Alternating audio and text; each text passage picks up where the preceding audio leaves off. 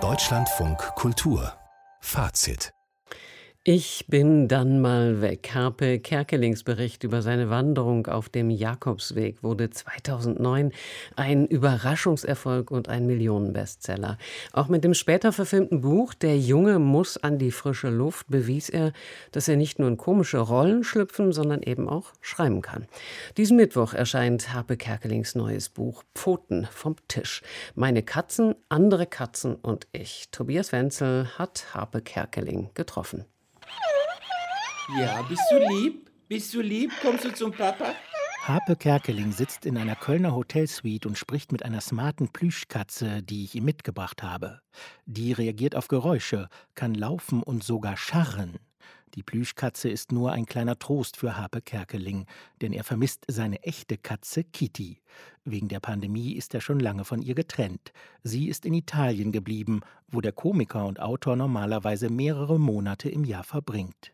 Nun hat Harpe Kerkeling mit Pfoten vom Tisch ein sehr persönliches Buch über Katzen geschrieben, aber auch ein sehr informatives. So erwähnt er, dass Katzen im alten Ägypten mit der Königin des Mondes assoziiert wurden, weil die Pupillen der Katze unterschiedlichen Mondphasen gleichen. Ja, Katzen sind eigentlich meine heimliche Religion. Solange ich denken kann, gibt es so eine tiefe Verbindung, die ich zu Katzen habe. Harpe Kerkelings Buch ist vieles zugleich.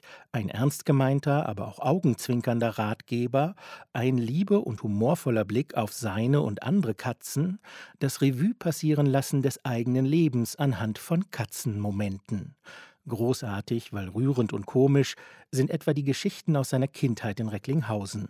Eine handelt von einem prägend negativen Hundeerlebnis. Harpe und seine Mutter mussten einmal auf den riesigen Pudel einer Bekannten aufpassen. Und egal, was wir essen wollten, ob es Leberwurst war oder Bockwürstchen, der Hund war immer scharf darauf, hat nach allem geschnappt und egal wo ich hinging, ob ich ins Kinderzimmer ging oder sonst wohin, der Hund hinter mir her und er knurrte.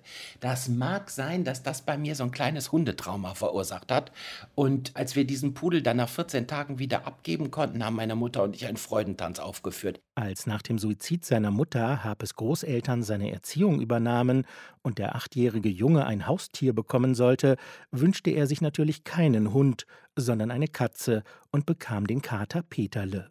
Gut ein Jahr später machte Harpe Wanderurlaub. Nach seiner Rückkehr erzählten ihm seine Großeltern deprimiert, Peterle sei gestorben und schon begraben. Und das konnte ich mir so gar nicht vorstellen und bin dann rausgelaufen in den Garten und ich hatte so einen Pfiff, den, an dem meine Katze mich erkannte. War mal so dreimal kurz, dreimal lang. Und das habe ich so zwei, dreimal ausprobiert und nach knapp drei, vier Minuten stand meine Katze vor mir. Sie war nicht tot. Das war unheimlich. Der Großvater hatte die sehr ähnlich aussehende Nachbarskatze beerdigt. Im Buch verrät Kerkeling, dass er mit seinen späteren Katzen regelmäßig telefoniert hat, als er als erfolgreicher Komiker auf Tournee war. Wie gerne wäre man bei diesen Telefonaten dabei gewesen.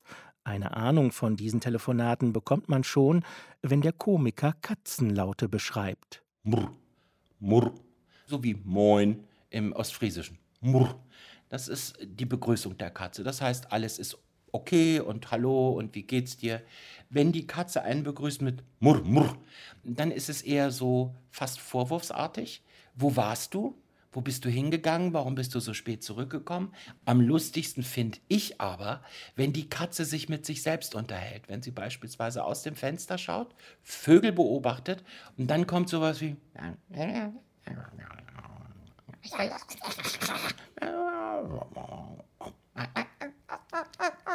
Das kann ich mir stundenlang ansehen und versuche dann zu interpretieren, was meine Katze sich da selbst erzählt. Nach all den Katzengeschichten stellt sich die Frage, ob Kerkeling heute ein Buch über Hunde geschrieben hätte, wenn es da nicht das Kindheitstrauma der großen, sabbernden Hunde gäbe. Nein, ich bin nicht so der Hundetyp. Ich habe keine Lust, so einen Hund durch die Gegend zu kommandieren. Tu dies, tu das. Nö, so bin ich nicht. Mein Hund, ein Scheidungshund, lasse sich nicht herumkommandieren, sage ich. Er sei weder groß noch sabbernd, habe vielmehr den Charakter einer Katze. Ich wittere meine Chance und zeige Kerkeling ein Foto meines Hundes. Oh, ist der lieb. Also ein ganz lieber Kerl. Ja, das ist jetzt Ihrer. Wie, das ist meiner? Ach, den wollen Sie mir jetzt auf die Bra weil Sie, weil Sie in der Ehe das nicht hinbekommen haben, soll ich den Hund jetzt nehmen? Entschuldigen Sie mal, wir führen hier ein Promotion-Gespräch zu meinem Buch Pfoten vom Tisch und das Ende vom Lied ist, dass Sie mir Ihren Scheidungshund hier auf, auf, auf, ich nehme die Katze hier. Die motorisierte Plüschkatze. Bis er wieder seine echte Katze Kitty in Italien besuchen kann, muss er sich der Illusion des Plüschroboters hingeben Genug Fantasie dafür hat Harpe Kerkeling ganz offensichtlich. Ah. Ja, du fühlst dich wohl beim Papa, ne? Ja, sicher. Ja, sicher. Harpe Kerkeling, unübertroffener Katzenliebhaber. Tobias Wenzel hat den Autor des Buches Pfoten vom Tisch, meine Katzen, andere Katzen und ich immerhin überrascht. Am Mittwoch erscheint das Buch im Pieper Verlag. Die erste Lesung findet schon Mittwochabend statt im Tanzbrunnen Köln.